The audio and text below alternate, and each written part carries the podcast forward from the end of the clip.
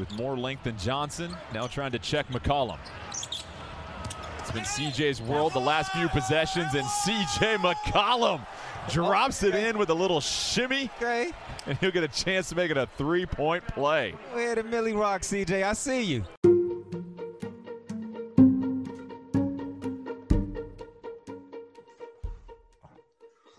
Varel, when the Raptors had a 2 and 8 start to the season, many thought it was a blip, especially when they'd gone on to sweep teams like Milwaukee aside with ease. But the month of March proved differently. Even after all the Toronto players returned from uh, contracting coronavirus, they still only won one game in the entire month, losing 13 and pretty much putting them out of contention for a playoff spot, even in what is an Eastern Conference, which is up for grabs this year. It's been tough to watch. You know, I've stayed up late. You know, British Raptors fans listening to this will know you're going to stay up till 3 a.m. a lot of times watching the Raptors succumb again to the likes of Cleveland, Detroit. Another sweep, of course, by Detroit last night. Probably the worst OKC OKC team we've seen since the pre-Harden and Durant era. Um, it's it's been very. They're in kindergarten. I've heard Kamel. What's that? They're all in kindergarten. Did you see the average age of these OKC teams? Absolutely ridiculous. Yeah, literally the young. I think it's the youngest team in the NBA. Twenty three, the average on their roster, and that's including people like Svi Mikhailuk and um, all that, who of course torched us with Detroit earlier this month and went on again to score 22 yesterday. So he just keeps following around where the misery goes. But regardless, there's a few positive shi- uh, lights in there, especially the Raptors embracing the competitive tank, which is perfect, keeping it close but not too close, and uh, coming up, coming out with the L, coming close to fading for Cade, as they like to say. Um, even more applicable when March Madness is on, obviously. Uh, but yeah, let's let's discuss this. Varal, what are your thoughts on this last month? I find it ironic that uh, the one team the Raptors did beat was your beloved Den- Denver Nuggets, who you did a bonus episode for us on last week, and I urge everyone to go to and listen to it. What What do you feel about the last month? Do you think it's severely changed the Raptors' prospects, not only for this season, but maybe for the next few years? Um, yes, I mean that question answers itself. Um, it's the caliber of teams that we've lost to as well. You've mentioned some of them there. This Pistons team has seemed to have our number all season. Um, was it our third loss in the month? We had three losses in this month against Detroit, which is um. Yeah, that's right. Fourth bizarre. March, I mean- seventeenth and thirtieth. Yeah. Um, two of those were blowouts as well. The one in fourth of March, we lost by 24 points. Um, as good as Jerami Grant has been, it's not something we would have expected at the start of the season. So yeah, of course, this team seems to be now looking more towards the future, and I think that's partly where the trade comes into play. We could potentially discuss what we've seen, especially because we do have our esteemed special guest today, uh, Mr. Samuel Jeffries. He could maybe shed some light on what we should expect to see from Gary Trent Jr. and Rodney Hood. Yeah. So we obviously we did a snap trade episode. A lot of you will have heard Samuel. He flew in straight. He's decided to stay in London for the time being, just to see how Gary Trent get back uh, gets on. Uh, and and Rodney Hood actually has played a significant role. Um, it's been a week since the trade, Samuel. What have you seen so far? Of course, you've kept a close eye on them. Uh, what have you seen so far? And do you think that someone like Trent, in this Gary Trent, who we're looking at in particular, can succeed in Toronto?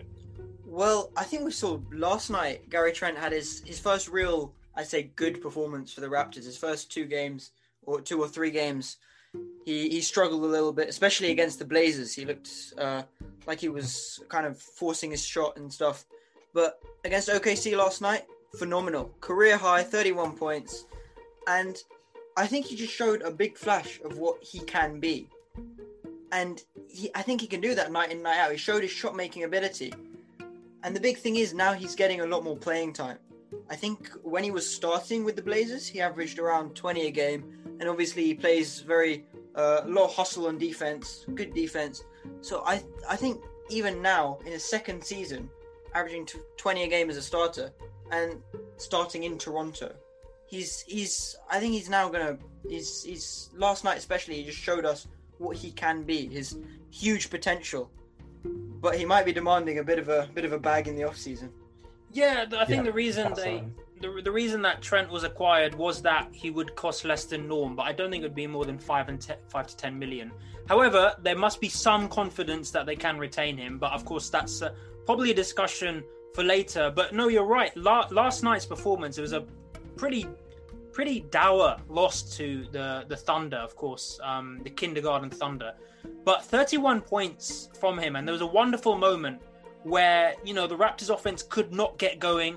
Um, but then suddenly, when OKC were inbounding it, Trent stole it just before uh, the end of the third quarter, spun into the corner, and nailed down a three. And it, I think that just defines him so far. And I think Raptors fans really like him.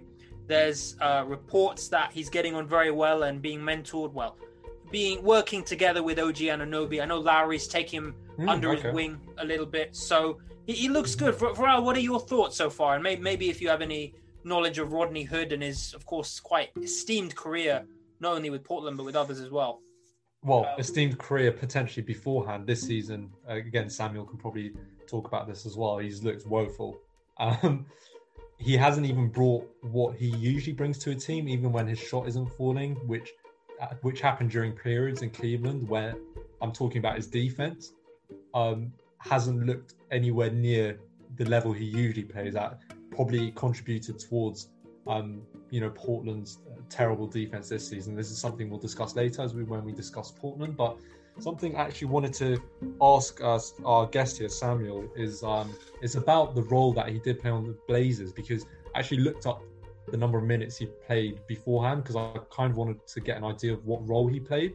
But he did actually average towards the higher end of 20 minutes. So um, it did seem like yes, this guy's getting a good amount of time despite the depth you had on this Blazers team. So you obviously had Hood um, alongside the two starters, of course, CJ and Dame, we all know. But then we also have Anthony Simons, again, player we'll discuss later. But um, a lot of guard depth basically for this Portland team. So uh, the question I basically wanted to ask Samuel was do you think the Blazers chose the two correct players to trade here? Do you like the fact that they kept hold of Anthony Simons? Would you potentially even consider trading uh, Simons and Hood? Because, of course, although Simons doesn't get quite the same production as uh, Trent, he uh, doesn't play anywhere near as many minutes as uh, Gary Trent does. So, what's your opinion on um, how the trade worked out? I think Hood was he was a necessary necessary piece to trade because he'd not been performing as you alluded to before, and he was making too much money for that lack Yeah. of performance. But Yeah. as a, as a young piece, I think Gary Trent Jr. is probably the most highly valued young piece on the Blazers because he's the most proven. Because even at the level he's performing now, he's a very solid role player who could start for a lot of NBA teams, and then Yeah. he's got his ceiling beyond that. The problem with Anthony Simons is he's no more than a, a backup point guard right now. And although he's got a higher ceiling than Trent, uh, or at least in my opinion, he's he's so unproven that he I think he just does, didn't have the value as a trade piece.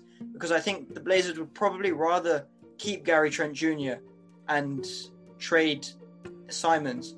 Although another reason they might have traded Trent over Simons is also that Trent earlier uh, in the offseason rejected a contract extension offer and I don't think the details of that uh, money wise were released, but it's reported that he wanted a uh, a starting role, which was quite unlikely considering you know CJ McCollum and obviously Dame. Your Mhm. guard spots kind of locked down there. Mhm. So I think he Trent was he was almost too good to be playing backup, and wouldn't have stayed another year to, to just continue as a backup because he's he's too good not to start in my opinion at least.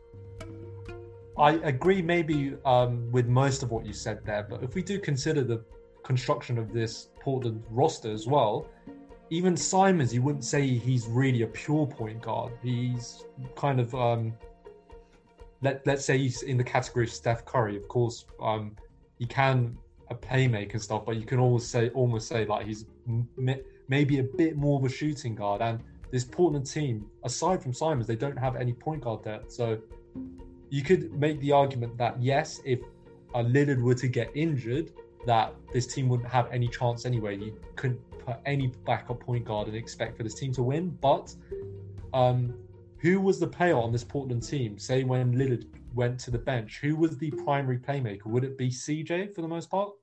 Yeah, CJ normally runs point when Lillard's off the floor. Right. But Hood also Hood also at least the last season and the the season before last, sorry, before his Achilles injury, he took on quite a lot of ball handling responsibility when Right. Lillard was on the bench. But Mm. obviously this season he just hadn't shown that that ability. So Is, is that a role he could play like Bembry does now for the Raptors, or is he just looked too? He he hasn't looked good enough after his Achilles injury. He hasn't looked good enough. But, But you he can never still know. handle it. He can still handle it. Yeah, play, players they sometimes take a little bit longer than a couple months to come back f- from an Achilles properly. It's it's a huge Definitely. injury, so you never know in a in a month or so maybe r- recoup some of his some of his form and able to able to uh, to perform that role in the Raptors. Yeah, it's interesting because he's just meant to be a salary filler. But if things go well, you know, I think I believe there's a team option for him for next year. Always just is maybe his contract expires. But regardless, he wouldn't be a bad bench piece on a Raptors team that is looked at whose depth recently has just plummeted and who really aren't getting any production except for the likes of Chris Boucher. Um, I think this is a good time to move on to the Portland Raptors game itself. Uh, it's the second and last time these teams will meet this season, uh, unless, of course, the NBA Finals uh, enjoys a Cinderella story uh, from one side. Um, 122, 117. Uh, me and Samuel managed to watch this game together uh, from the bleachers, of course. Um, what did what did you notice about just just from a opposing team's perspective about this Raptors side? A lot of people, there's been a lot of analysts who say this Raptors team is still good. They're just embracing, of course, competitive tank. There's a lot of people saying, you know, this just the starters are great, and as I said, there's no production from the bench. But it's a, it was a tight loss. Uh, it was mainly down to the Raptors only scoring 10 points in the third. But from an outside perspective, what are you seeing from Toronto? And do you think that this is a serviceable roster that maybe just needs one one more piece, I guess, a big man uh, instead of Baynes, I saw a very good good starting lineup there. I saw the, the including Baynes, or are you talking about someone else? maybe not maybe You're not talking Baynes. I'm talking Okay, about the, good. the other four. Baynes. I don't talk like that about Baynesy, but I thought Boucher as well. I was really impressed with. I've not had the chance to, to watch to watch him too much before this game, but he was he had that, that catapult three, which seems un, It's like KD esque, isn't it? Ooh, he's un, unblockable, form. and uh, and I, I was impressed impressed particularly with him. But I thought that for large parts of the game, the Raptors looked they looked very good. They looked like a team that could contend, or at least definitely should be in the playoffs. But then I also saw players like Stanley Johnson and Malachi Flynn on the floor, and I'm not sure that they should be getting 20 or so minutes a game. And Flynn maybe not at all at this point, especially if if you're a team that wants to be in playoff contention, wants to be, as I think the Raptors were aiming at the top at the start of the season, a top four or five seed. You can't have your 29th pick in the draft being your your real backup point guard, especially when he's he's quite a raw player. He's not a guy who stayed four years in college and learned all the ins and outs of the game.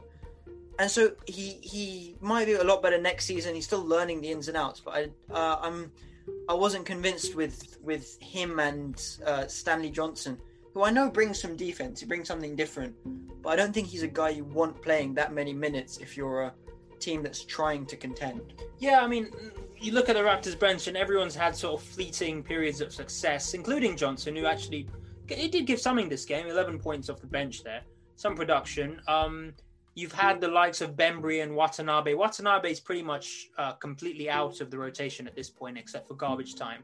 So yeah, there's definitely more depth needed there. Um, you also, once again, uh, I think the difference between this game was that um, the Raptors didn't get out rebounded for once. You know, uh, just well by two. But you know, against Detroit last night it was 30, and we discussed last episode that they're getting out rebounded by 20 plus every single game. So I guess that was one one difference. Um, but it's strange because Portland aren't a bad for a rebounding team, especially the likes of Enes Kanter. Yeah, I was Um, surprised. But yeah, I mean, uh, at the at the end of the day, as you say, the the Portland just ran away with it. It was CJ and Dame who just ran with the game in the fourth, right? Yeah, CJ especially. Dame didn't even he didn't have his, his best game as well uh, against the Raptors, but he came up with with 11 assists, Yeah. so he's affecting the game in a different way.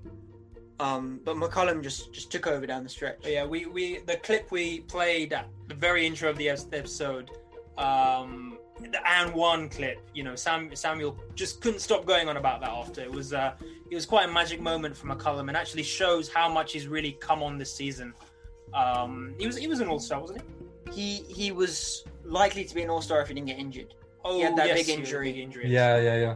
How long was he out for, Samuel? Was it like two months?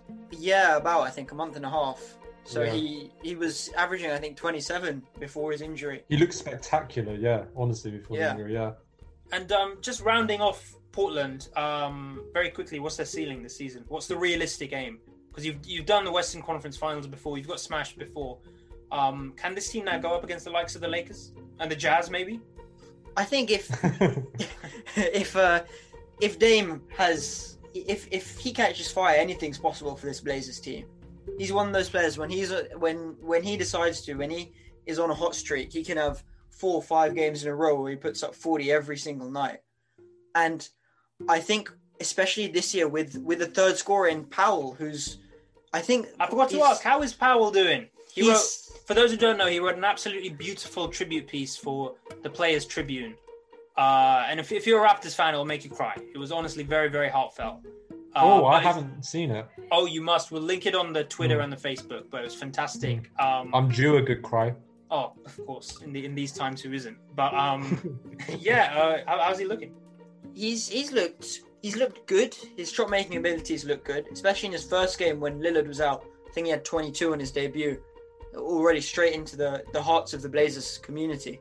But since then, he's I think there's been around three games. He's been putting up around 15 a game, and he's looked he's looked he's been efficient. He's done well with what we've given him.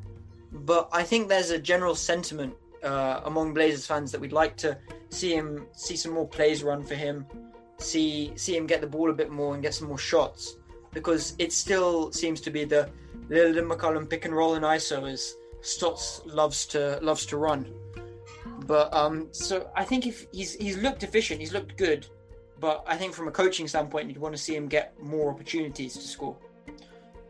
Samuel, thanks very much for your consultation today. Uh, you've been a wonderful guest, and we'll definitely see you, especially if Portland progress uh, in, within the playoffs. Because uh, Balling in the Six fans need a team to root for this year, and we know it ain't going to be the Raptors come the postseason. So thanks very much for your uh, for your consultation. Thanks, today. KJ. Um, Varel, spending the last couple of minutes on the Raptors, a team that who do right Mhm. now do not deserve to be talked about.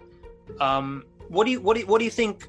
We're exactly two thirds of the way through the season, right? Forty eight games in, eighteen and thirty record. Um, still only a few games behind the play in positions. Still only about six or seven games behind. Uh, I think sixth seed. Uh, are you saying just play your hearts out, develop the younger players as you go, and try and get momentum going into next season, and then see what happens if you make the playoffs? You make the playoffs.